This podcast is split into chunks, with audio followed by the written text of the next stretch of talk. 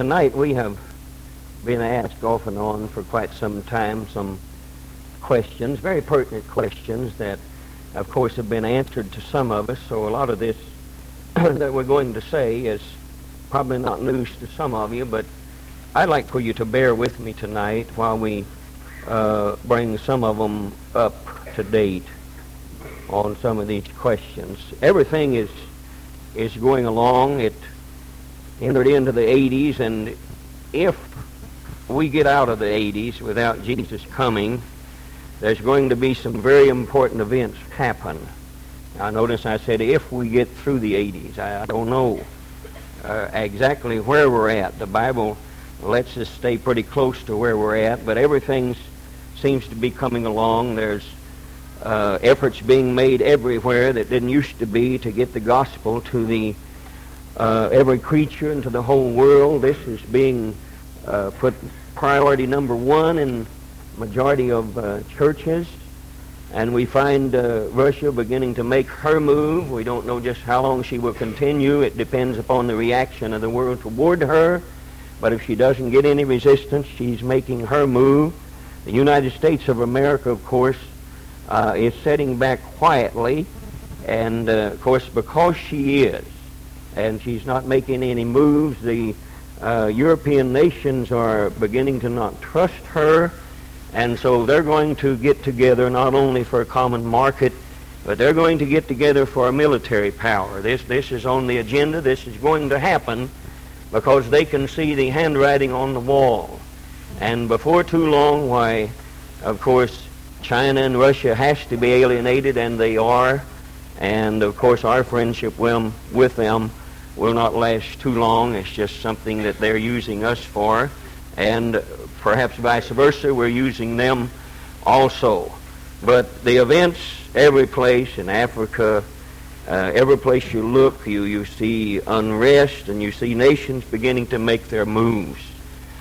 And uh, we see the uh, almost withdrawal, of, of course, of England out of the common market. It's, it's on the agenda. If they can get enough votes, they will withdraw.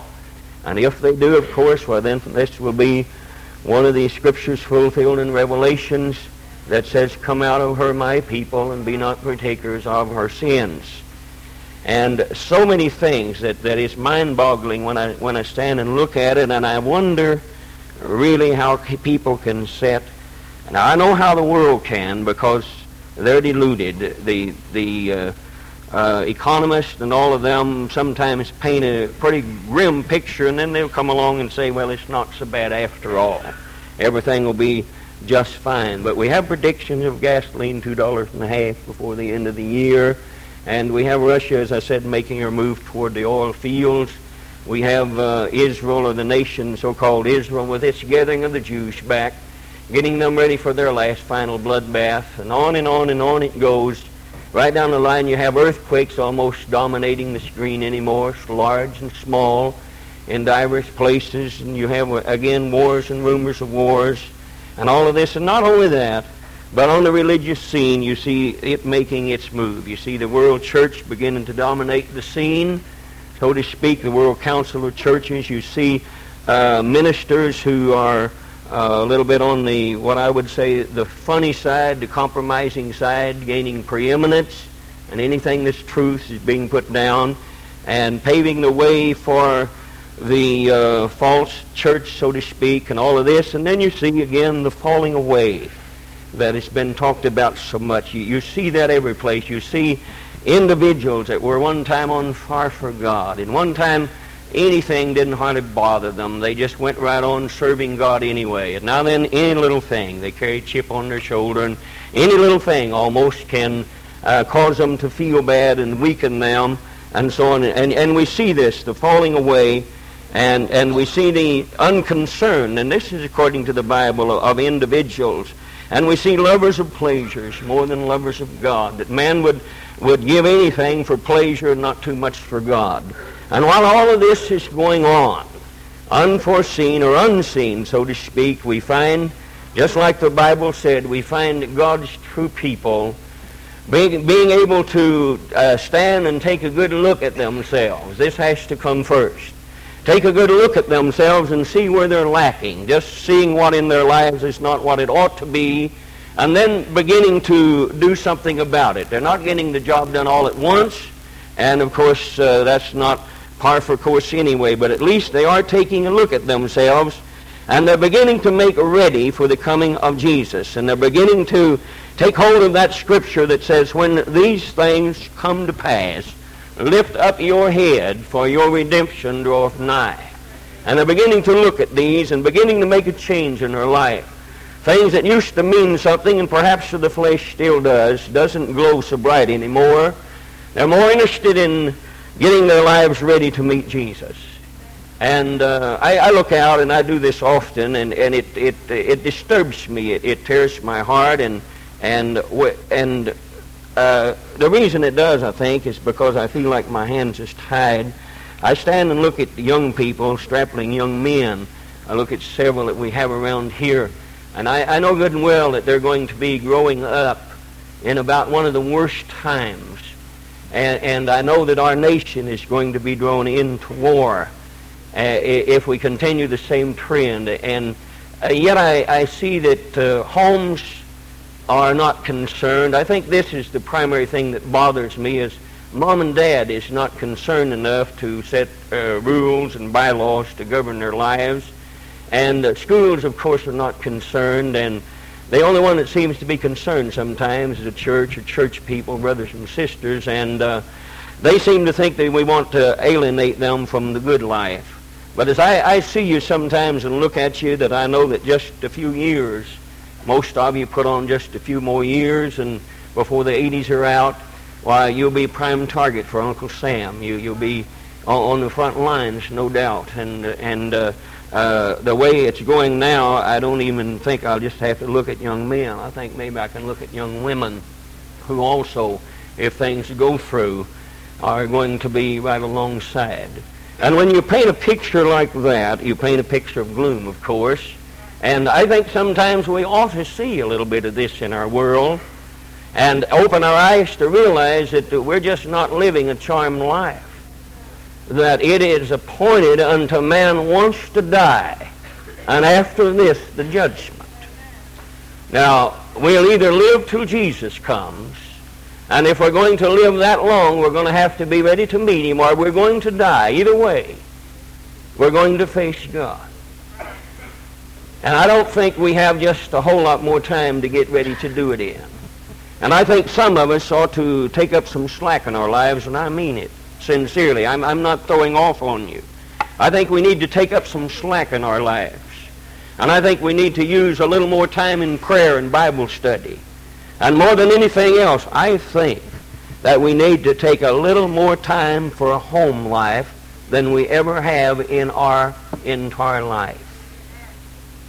Because this has to start at home. This was Satan's primary target, has always been the home. If he can destroy the home, he can destroy the nation. He can destroy a godly outlook.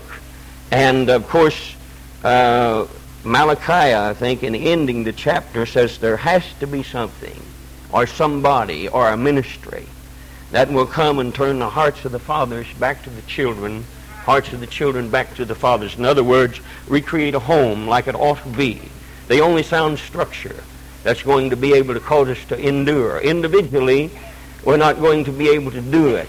We need each other not only as a family, but we need each other as a church. As a church. And I, I would make a plea at the beginning of this new year that every one of us would not make a resolution, but that we would just purpose in our heart by the help of God that we would some way or somehow be big enough to overlook the faults and the failures and the downfalls and the critical attitude sometimes of one another and realize that they're your brother, your sister, and you need them. I'm not just making this plea for, for the establishment of a strong church. I'm making it because I think it's going to take that to see us through. And I would admonish everybody to get busy and to find something to do. Now, you're all not going to be able to fill this pulpit. And you're all not going to be able to find things to do that would put you out and put you forward. But there's a lot of things in this church there is to do. A lot of things. And most of the things that most of you want to do are things that you're not qualified to do. And what you need to do is find what you can do and start there. I think more than anything else, and I've had people come and ask me, what can I do in church? And I'll say, well, we need prayer warriors more than we need anything else. and you'll never be seen and you'll never be heard and nobody will ever know you're busy. I doubt seriously that we get them because there's something about the make of humanity that wants to be noticed. I told my wife a lot of times, I wish, I wish, and I, I mean this. I've been put out in front, and of course you get shot out, shot out, and shot up out in front. But I wish that God would just let me try it for a while to be a prayer warrior and just kind of enter into my closet and just be silent about it and sit in the background and let somebody else get shot out a while. I think I think I'd really know how to pray for them. I, I mean it. I, I think I think I'd, I'd really when somebody's shot at even even now with you, uh, when the world begins to to give you a bullet, so to speak, and I hear something critical. Uh, I take up for you, but I'm not satisfied until someplace I can get a hold of God and ask Him to help you and strengthen you because I know that some of these times it's going to come right to you. That's what we need. And uh, we need prayer for our leaders, not only the leaders of our nation, but the leaders of our church. now tonight, that really wasn't what I wanted to talk about, so I won't charge you for that. That's just free.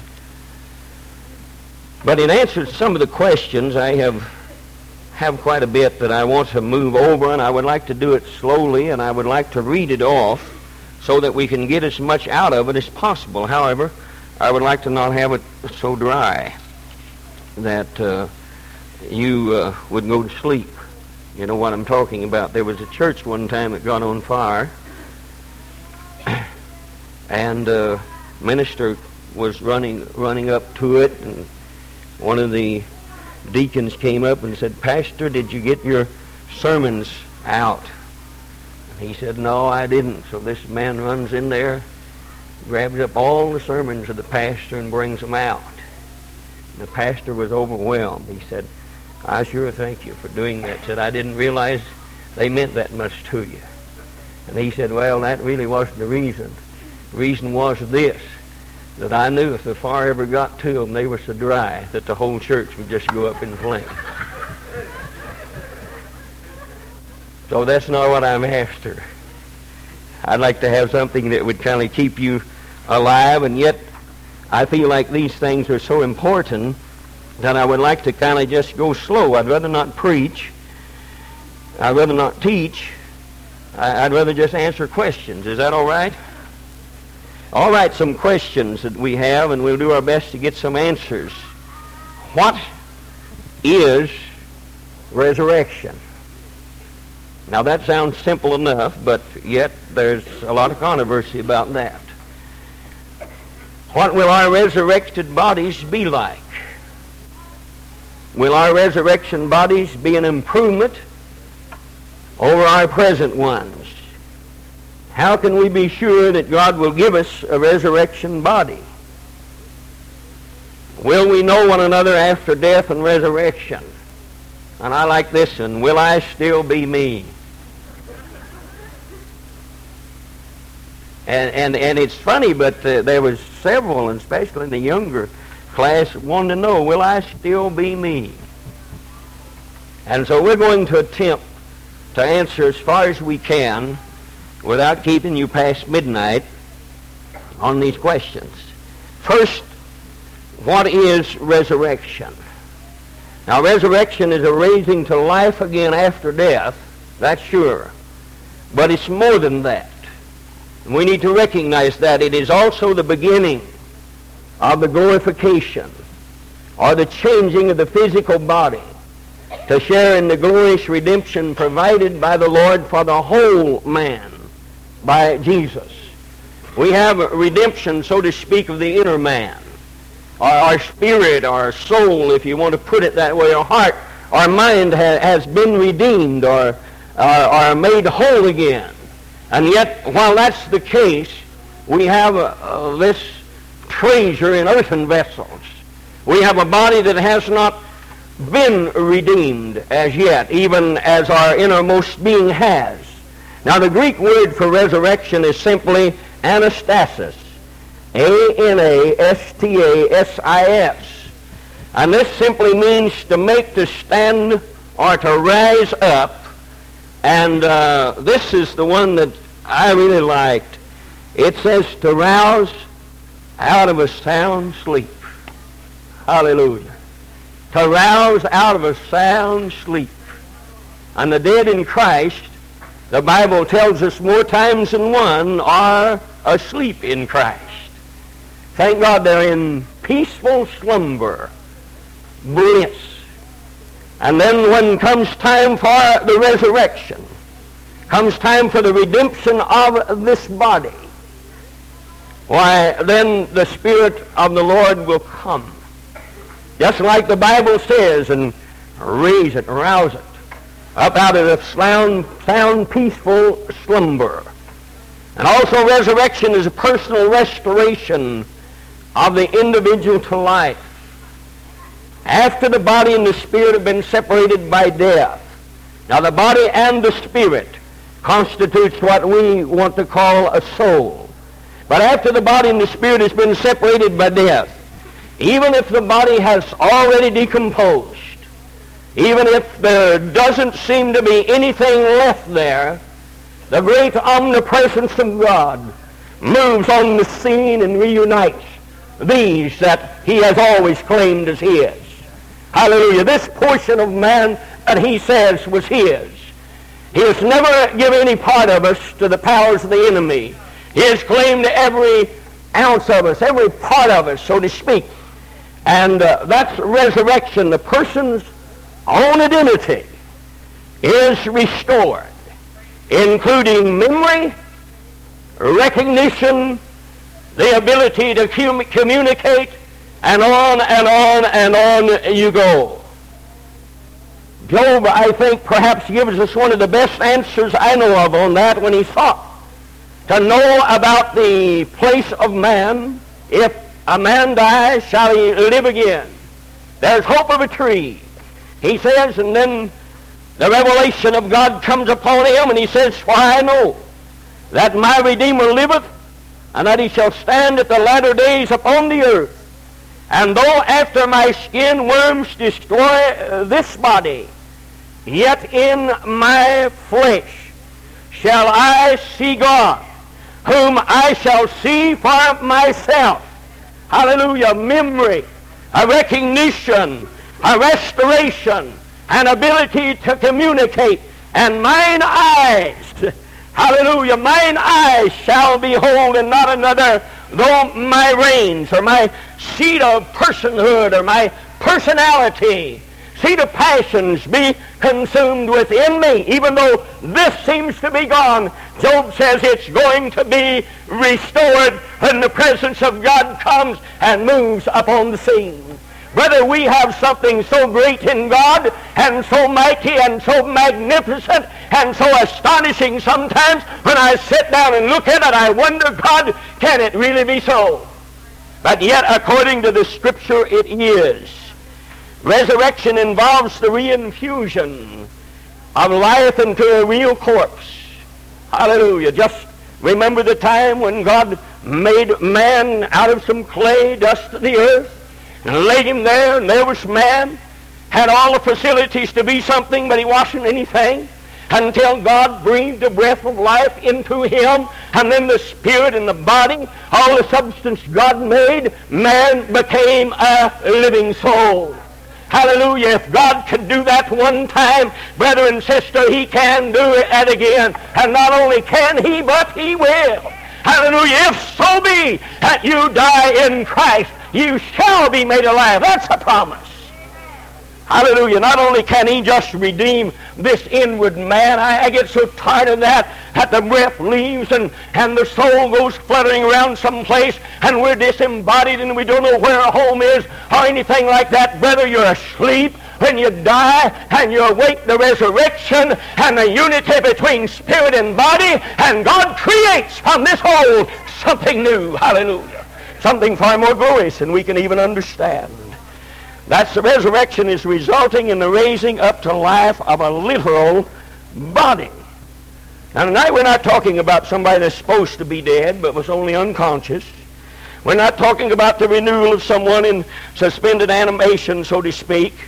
But we are declaring that people who are unmistakably dead can experience the reversal.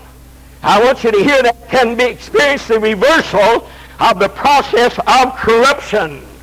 How? By God's innovation. Hallelujah. You know, when man goes to the grave, he begins to corrupt. You find this, that it takes four days for corruption sets in. Because Jesus was there for three days and three nights, corruption hadn't set in. Lazarus was there four days and four nights, and they said by now he stinketh. In other words, corruption has started to set in. And corruption goes until this old body, so to speak, whatever is laid in the grave. I'm not sure as I stand there exactly what all is included that is laid in that grave. And I do know it starts to decompose. I do know that it starts to rot. I do know that there is a uh, process of corruption. I know this. And I also am fully aware that when the time comes and God gets ready to call forth all of his saints, he begins a reversal of that corruption process and creates from that which was corruptible that which is incorruptible and will live forever. Oh, glory to God. Hallelujah. Praise God. Now you answer me a question.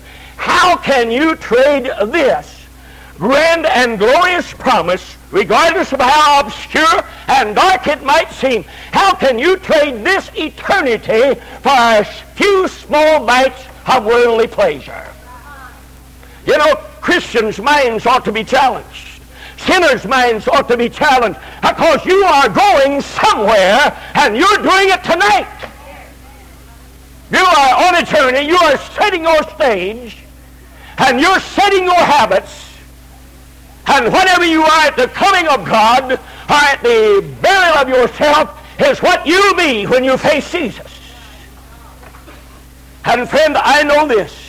I don't know with what type of body the uh, wicked dead will come forth with. I have enough trouble trying to find out this, and I'm not really concerned, but I do know this and it will be annihilated from the face of the earth. And what you have here is exactly everything you will ever have whatsoever. But to the child of God, there is an eternity out here that we need to strive for. And the Bible says, don't let no man take your crown. Friend, it's worth more than a few pleasures. It's worth more than being so ashamed of your God at your school or your work, and you cannot stand up for him or call his name. It's worth more than that. We're working for an eternity, not just a few short years, and then it's gone. A lot of us feel like because we're young, we're here for a long time. I don't think most of you will see old age. I believe Jesus will be coming for then, but if he doesn't, you look out over your television and you see most of the people that lost their lives over the New Year's holiday and you look at the age group. All right? What I'm trying to say is Satan has designs to snuff your life out while you're young. And God has designs to take a young life and make it something that he can end this age with. And there is a battle for the young mind and the young heart. There is a battle for that. And sometimes when I look in our congregation, I get the terrible feeling that the devil is winning. And something strikes a chord within me, and I say, God, what else can be done to salvage a young mind? Because they have to end this age. I don't know whether I'll be going this strong or not when Jesus comes. I don't even know whether I'll be able to fill this pulpit until Jesus comes. I'm not sure any of the men who are sitting behind me will be able to do this. As sure I'm standing here someplace out here among that young congregation, there's somebody God has his hand on. And he wants your mind and he wants your soul. And I think it's time we was beginning to give God some consideration. Look, he has promised you more than the powers of hell can ever promise you. Resurrection involves, as I said, reinfusion of life, a complete reversal of the process of corruption by God's intervention. Jesus said, Behold, my hands and my feet, that it is I myself. Handle me and see, for a spirit hath not flesh and bones, as you see me have. In other words, Jesus is saying and has said that we would receive a body fashioned after his glorious body, and after his resurrection he came forth and said, Now I'm not a spirit that you can pass through, just feel me and handle me, for I am flesh and bones. The only thing that was gone had had been there before was the life that was in the blood. He no longer lived by life infusion, moving out of blood, and his life has by the mighty Spirit of God has brought him out of the grave, and that's where your life is going to be. There'll be no one living. That is, as overcomers with their living after their old-fashioned way of, of, of blood. Resurrection is the redemption of our bodies. God changes our bodies to correspond, and I like this, to correspond with the nature of our redeemed spirit. Now you see, this would end all conflict. Because we have a spirit inside here that is good and kind and patient and true and knows no animosity and knows no hatred and knows only an eternity and knows only good and desires to do only good and it's in an earthly vessel. An earthen vessel, it is completely the opposite because this vessel has not received its redemption yet. At one of these days when God comes, all their conflict will be ended and this body will take on the same capabilities and the same thoughts and the same desires as what dwells within you. Hallelujah. You won't have to fight a devil to be good. Thank God you won't succumb to the powers of the enemy. It's all going to be there. Hallelujah. While the body we receive in the resurrection will be unmistakably our own. Hallelujah. It'll be your own. But it'll not be the same frail frame, the same weak thing that was buried. It will be changed, and we said that a while ago, by the power of God and fashioned like his own. Thank God we're sowing in, sowing in weakness. We're raised in strength. We're sowing as mortal, We're raised immortal. We're sown corruptible. We're raised incorruptible. That which goes down, this frail frame subject to weaknesses, subject to disturbances, subject to desires and human nature, We'll not be bound by that anymore. It'll be changed by the power of God. And our bodies hallelujah, will be able to express the type of person that's inside us that wants to be expressed right now. Hallelujah. There won't be anything fighting against it.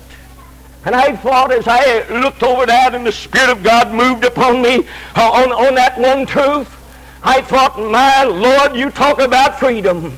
You talk about soaring to the height. You talk about moving in, in, into the atmospheric powers of God. You talk about something that is unlimited. You just let this old body be able to react to that spirit that's within me, and brother, there'll be nothing that can stop us. And this is God's promise. That is, if we hold out, if we don't sell out, if we are born again, if we give our heart and lives to God, if we live and strive to be the kind of individual that he wants us to be, we'll be able to express the person that we become. It says, Christ shall change our vile bodies, that it may be fashioned like unto his glorious body, according to the workings whereby he is able even to subdue all things unto himself. You find that in Philippians 3.21. Of course, we went over this several times. What will our resurrected body be like? The body provides two basic sources, of course, for information regarding our resurrected bodies. The example of Jesus' own body is described in the Gospel and Acts, and the descriptions by analogy are, or by comparison in the Apostle Paul's letter to the Corinthians. Jesus' resurrected body was both the same, and yet it was different. If you can imagine that from his mortal body. His resurrection body was without limitations. He could appear at will. Whenever he got ready, he could pass through walls. Hallelujah. Thank God. Is that here sometimes that his uh, facial uh, expressions or appearances was changed uh, at times. It, it looks like uh, whenever you begin to view it, some have good explanations for that, and I, I'm, I just have to say I don't know. But according to what God speaks to me, it, it very well could be, I suppose, because uh, I think God is going to do something for us, and I think He's going to take us from wherever we attain our fullness of maturity at. Well, that's where we're going to be in the resurrection. But uh, I don't know. Some of his closest friends sometimes didn't recognize him, but there was other personal characteristics that just identified him as the same person. Regardless if his facial expressions were changed, I want you to get this real good. Inside, Jesus had that personality that he was buried with. It still carried forth from the other side of the grave. Simply because when he spoke or when he said certain things or acted a certain way, this brought his disciples to identify him. Hallelujah. Now, some of you has got a sour personality. I hope that don't carry over to the grave and on through it. But what I'm trying to say, I think, is the personality that would be ours and is ours through the Spirit. And, and, and that's the type of thing that I long to see. You, you talk to somebody in the Spirit, and you talk to them when the Holy Ghost is on them, and they are one of the best personalities that you know. Well, they have to have, because it's a spiritual thing. Now, Jesus' body was not a ghostly type of thing, but it was tangible. It was visible. People touched him. People saw him. People heard him. And people ate with him. And he ate with them. And Jesus continued, and you'll notice this in the scriptures, he continued where he left off in his teachings. Now, after the grave, he remembered what his promise was and what he had and had not accomplished in his instructions to his disciples. He met them in Galilee as he promised before his death. So evidently memory is not impaired. If you're going to take an analogy of Jesus compared to us, he knew exactly where he left off in his teachings before he died. He knew what he had fulfilled in his teachings. He knew what he hadn't. He knew what he had told his disciples he was going to do. And after his resurrection, he began to do those very things. So his memory evidently survived the grave. Hallelujah. Probably even was better. I hope mine's better when I get on the other side. Praise the Lord.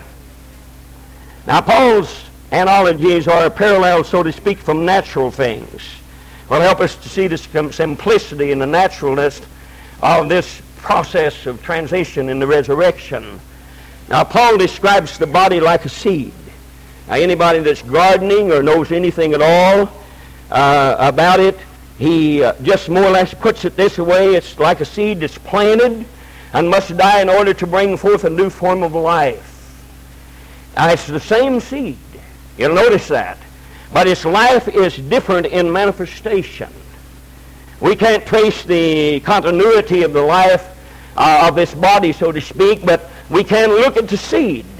And we can get a parallel of that. The scriptures tell us that as the seed is, so also is the resurrection of the dead.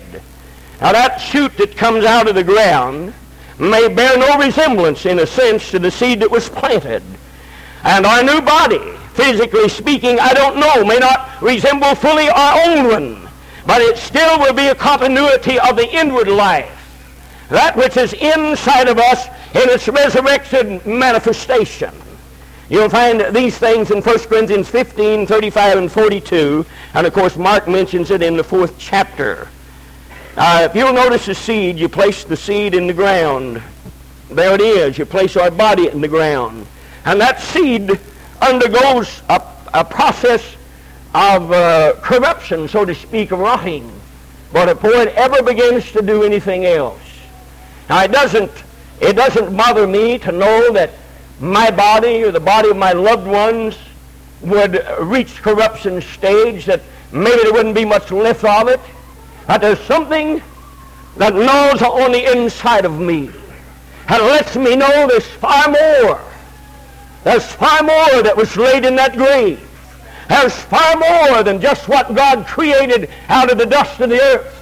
He lets me know that inside there's some place is something that he is going to use in that resurrected body and change it and fashion it and use it. And many of the things we go into the grave with, we're going to come out with. He pictures our mortal bodies, of course, as just a temporary tent dwelling. A tent, you can take it down, fold it up, move it to another place. And in direct contrast, he says our resurrection bodies will be our permanent house. Paul describes the body in terms of the clothing we take off and put on. Of course, when we die, we're separated from this outward covering, but God doesn't leave us disembodied or naked. He provides, according to 1 Corinthians 5, 4, an immortal covering, an immortal house, a house in the heavens, something that fades not away. Hallelujah. No wonder Abraham dwelled in tents. No wonder that there, there, was a process there. You can look at Abraham and never had a permanent dwelling. He dwelled in tents all the time because he looked for a city that had foundation, whose builder and maker was God. I don't mind if I dwell in the tent all the days of my life on this world. I don't mind that this old tent of mine, this old frail house of mine is folded up sometimes and I'm laid in the grave. What I do mind is that I have laid up, thank God, a crown of righteousness, a house not that is not temporal, that is eternal and will last forever. And there'll never be no more sickness, no more death, no more dying for this body, for I will have taken on incorruption and immortality. To me, it's not a fairy tale. To me, it's something that is desperately needed. We have to have it. Will our resurrected bodies be an improvement over our present ones? Well, of course, we know better. We know that it is. God will give us brand new bodies. It'll be far better than our present mortal bodies. As I said, He'll give us bodies, attributes, things in there that will be able to express the spiritual treasure I, am so limited sometimes to be able to express through this mortal tongue this mortal mind and these eyes. I, I'm so limited to be able to express inside where that vessel is and where that treasure is. I, I'm limited to express what it's all about. I can't express it in action. I can't express it in words. And when I get that new body, I'll be able to express and live exactly what the Spirit is within me right now. Hallelujah. I'll be a complete whole man. Our new bodies will be incorruptible, of course. This is found in 1 Corinthians 15, about the 42nd to 53rd verse. Sickness and age, of course, it weakens the body until it collapses. Our death may come suddenly, but the resurrected body will be free from deterioration, free from corruption. Thank God. And all of this sickness comes, age comes, from the time we're born almost we start to die. But all this will be past. Hallelujah. Our new body will be powerful. We're so in weakness. We spend our entire life aware of human limitations. Our bodies are not equal to our minds, and we know that. But in resurrection, they will be. Thank God. Hallelujah. Our new body will be spiritual. That doesn't mean it's going to be ghostly, so to speak, or intangible, but it will be a suitable thing for expressing our finest aspirations and our spiritual qualities. And it will be perfectly adapted to its new environment. Hallelujah. The Spirit will one more time be in control, control of the body as it was before the fall of Adam. Hallelujah. Can you imagine that when the Spirit controls the body instead of the body trying to control the Spirit? Our body, of course, will be heavenly. Flesh and blood cannot inherit the kingdom. Jesus' resurrected body had flesh and bones, but blood. In this mortal life, the life's in the blood. We said that. But in the resurrected body, the spirit will contain the life. How can we be sure that God will give us a resurrected body? How can we be sure? Now, there's some of us sitting here tonight that does not even have the promise of this. And there's some that have the promise, but are living their lives so pregnant against God's order until before he comes and takes us, no doubt, we won't even be able to receive it. If we are in Christ, we have a guarantee. Now that's the only eternal security I can promise you, is as long as you are in Christ, as long as you are obedient to him, as long as you're trying to find your weaknesses and correct them. That's not to say should you die and still have weaknesses, that God would just count it all loss. It's not to say that. And as long as you're living in Christ, what he reveals, you try to do. You see, you, you, you can't have a guarantee. Most of us are fooling ourselves, and a lot of us are fooling ourselves by thinking we are guaranteed something because we just half-heartedly try, or because we come to church sometimes when it's convenient for human flesh. Amen. And yet the devil fools us into thinking that we just automatically inherit heaven. But that's not so. And I wouldn't want to be responsible for telling you a lie and making you believe tonight that you can live in the way you want to, disregard God's laws and God's commandments, and still sail right into the kingdom. It will not work. And still take on a body that's incorruptible. It will not work. God has already, you know, if you have the Spirit, He's already given you an earnest or down payment that guarantees the rest of the inheritance will follow. Hallelujah. The earnest, or the Greek uh, arrabon, is the initial down payment that guarantees both that the complete inheritance will be given and that the remainder will be of the same quality as the down payment. The redemption of our body is clearly a part of our inheritance. Paul elaborated on the function of the Holy Spirit as our earnest and guarantee in his letter to the Ephesians when he wrote in Ephesians 1, 13 and 14, you read that. The Holy Spirit is pictured both as a seal and as an earnest. This emphasizes twice his work in giving us security and a guarantee. Barclay, in reading after him, says the Spirit of Christ is the first installment of the life to come. All right, now, will I still be me? Well, I hope some of you aren't. but I suppose this is probably one of the deepest questions within our heart. And we're not concerned with theory or thoughts. We want to know, really, I do, and I'm sure you do, what's going to happen to us. We want to know this. Will we still be the same person we are now? Will we remember what happened to us in this life and continue through eternity? What we're really asking is, does resurrection mean that we will continue to have personal identity? Will personality survive the grave? And thank God the Bible gives us a resounding yes in answer to these questions. I want to give you a few of the evidences that's in the Scripture for the continuity of our individual identity. Jesus Christ, we'll take him as our example, has always been the same person, though in different bodily forms. Amen. His personality could be found any place. He's always been the Son of God, the Word of God, with its unique personality, the personality of God. He was the pre-incarnate Word with the Father before creation until he came to the earth as a baby. He lived among us in a limited human body for 33 years. He was crucified, he died, he was buried, and he was raised from the dead with a new body. Resurrection might have made a few changes, but he was still the same Jesus they had known. He picked up with his disciples where he left off and continued his preparation of them to be his witnesses. Jesus remained the same person through all his changes. And if he is our example, so will we. So will we.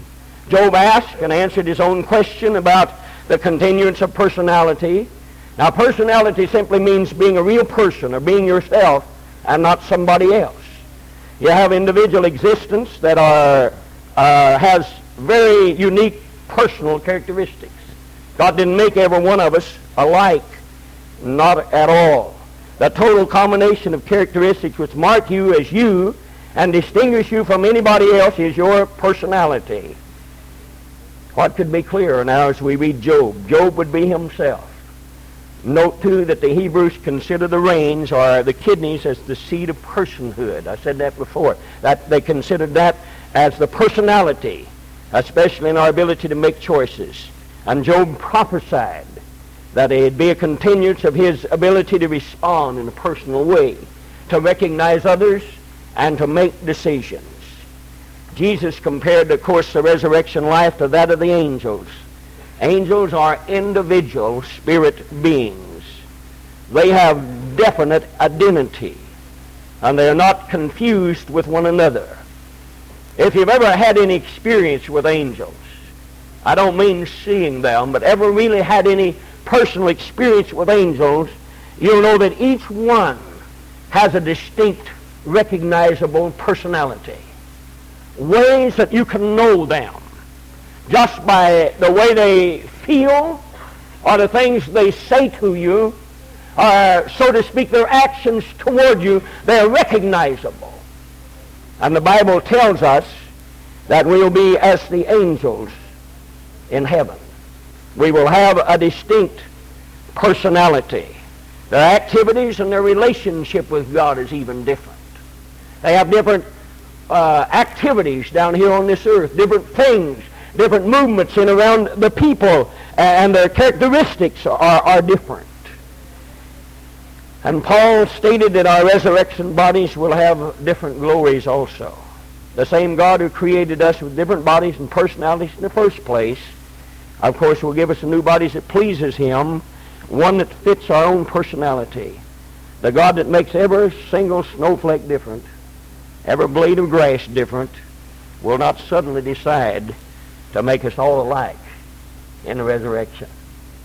Amen. Hallelujah.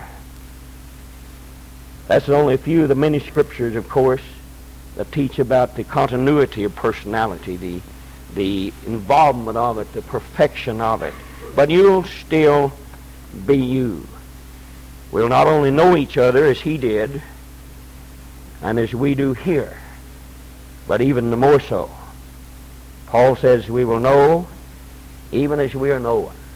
Or in other words, with perfect knowledge. Hallelujah. Thank God. You see, we're only a, just a little bit of what God wants to make a whole lot out of us. And I'm going to say it again. All the love of God in my heart. How? With the promises of the two sermons that we ministered to you on the Garden of Eden. Our world and what it's going to be like. And then what you, with all perseverance, are going to inherit yourself when you get there. And the earth having underwent a change, and humanity having put on immortality and still retaining, still retaining the personality, still retaining the feeling of elation, still being able to glorify God, and yet placed in a setting where you'll never grow old, where you'll never experience weakness, where you'll never experience tears, where there'll never be no more separation, where no more despair, no more wars, no more bloodshed. And all of this is the promise. And God asks only one small thing, that we retain within us a pleasurable attitude toward him and a responsibility in our heart toward him to carry on what he has given us to do and forget about the world that is perishable and the pleasures that will burn and set your sights on an eternity with Jesus and inherit and receive the full payment of what you have a down payment on. We only have a few short years. I sincerely believe it. I know that people say, well, they preached this for years. And I know they have. I'm aware they have. But we only have just a few small years. Even should you live your allotted time, it wouldn't be very long. And then to awake to eternal damnation. Let me ask you a question. Would the pleasures that you receive now by disregarding God and the, the fleshly appetites that are satisfied through compromise, is this worth a few short years of this? Is this worth eternal damnation to you? In comparison to just a few short years of endurance, and I don't mean that a Christian lives a life of drudgery. I don't buy that. I don't buy that at all. There's a few things that flesh wants to do and that you have to sit down on him and say no, and he still cries out for it. But if we could ever learn to put that old flesh on a leash and say, this is as far as you go, if we could ever learn to build a fence around him and show him his boundaries and tell him he goes no farther, he would be just like a child. He would try it for a while, and finally he would get the idea, and he'd know that's as far as he'd go. But most of us have not disciplined our flesh. And to know that we would trade just a few little orts, remnants, pieces of worldly pleasure for an eternity in an incorruptible body in a world that's restored as the Garden of Eden. Beautiful. No more sea. Everything is watered by a mist. The garden. Very, very easy work. Wouldn't even be work at all. Care of man. And we would trade all of this in eternity for just a little while here. It doesn't really make sense to me. And I'm wondering sometimes, as young and old alike, are we going to make up our minds that these good things are for us in time to inherit them? Are we going to let that foul spirit prey on us and blind our eyes and sing out into our heart and our mind, there's time enough yet, you hear, time enough yet. Time enough yet, you hear, time enough yet. You don't have to do it now. Do it tomorrow, do it the next day. It don't have to be now. Or if that isn't ringing in your ears, what's ringing in your ears is the lie of the devil. Just go ahead. Speak to him every once in a while. Pray a little bit. And uh, just just uh, read God's Word if you want to. And, and come to the house of God however you get ready. And God's so merciful that he'll save you anyway. Let me issue a challenge to you tonight. If you find that in the Bible, I want to read it. Anytime you find the way to eternal life, you find laws of God as stair steps that lead you there. And God's demands are that you meet them or you do not inherit eternal life. Just that simple. Now we're entering into the 80s as I close. This is just a few of the things that the Bible is full of. I wish you'd just go and search it yourself and check and see what you're going to have. We're entering into the 80s. I'll say it again, Russia's on the move.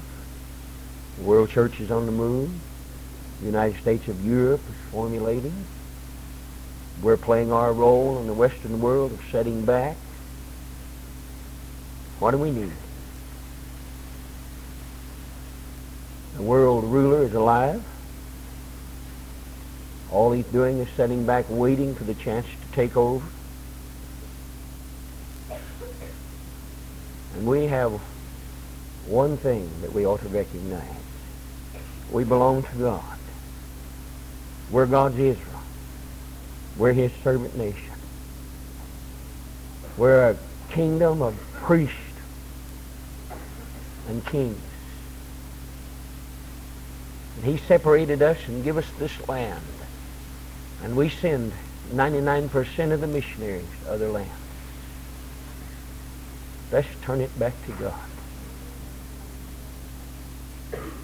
Before we see people like the Hayden boys, Kenny Winders, Robert Turner, Roger Smock, Jimmy Smock, John, and on and on you go. Before we see them have to take up arms to defend our coastal areas, all because mom and dad in the church didn't put any emphasis on the startling signs that scream out to us every day over the television set right in our own living rooms.